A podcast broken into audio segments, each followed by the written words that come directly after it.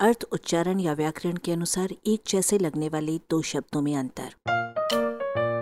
अपनी हिंदी सुधारें। आमंत्रण और निमंत्रण। मंत्र क्या है? प्रार्थना परक वेद या सूक्त? मंत्रणा क्या है? परामर्श।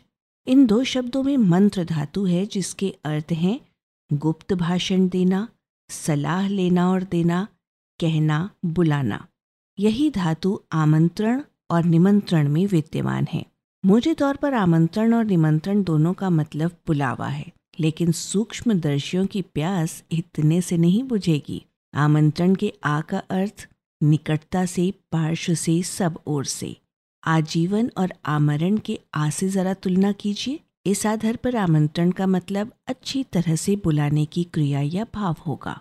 निमंत्रण के नी का भी अर्थ अच्छी तरह से है।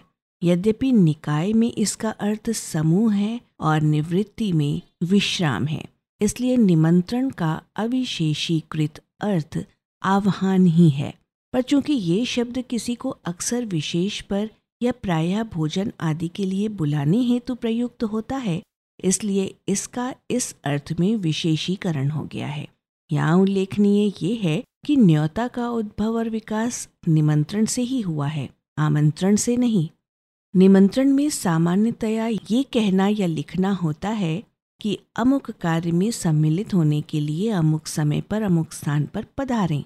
इसके साथ पत्र खूब जुड़ गया है। यथा निमंत्रण पत्र पर आमंत्रण के साथ वो नहीं के बराबर जुड़ा है।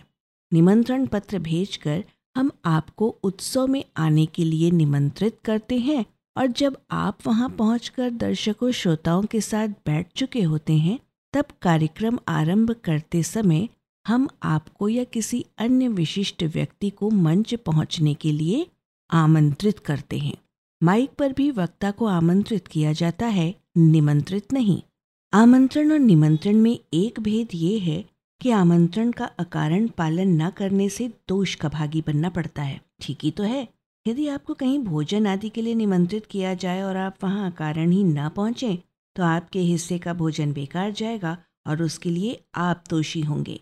यदि आमंत्रण और निमंत्रण के इस अंतर को मानकर चलने वाला कोई व्यक्ति आपको सिर्फ़ आमंत्रित करता है, जैसे उपदेश या कविता सुनने के लिए या सिर्फ़ कोरे विचार व्यक्त करने के लिए, तब आप उससे चाय आदि की उम्मीद मत कीजिए। लेकिन यदि आपको निमंत्रित करता है, जैसे किसी जन्मदिन, सगाई, विवाह आदि में सम्मिलित होने के लिए, तब आप उसके यहाँ ये सोच कर जा सकते हैं कि वो आपके लिए कम से कम जलपान की व्यवस्था ज़रूर करेगा। आलेख, भाषाविद डॉक्टर रमेश चंद्र मेहरोत्रा, वाचक स्वर संज्ञा टंडन। अरबा की प्रस्तुति।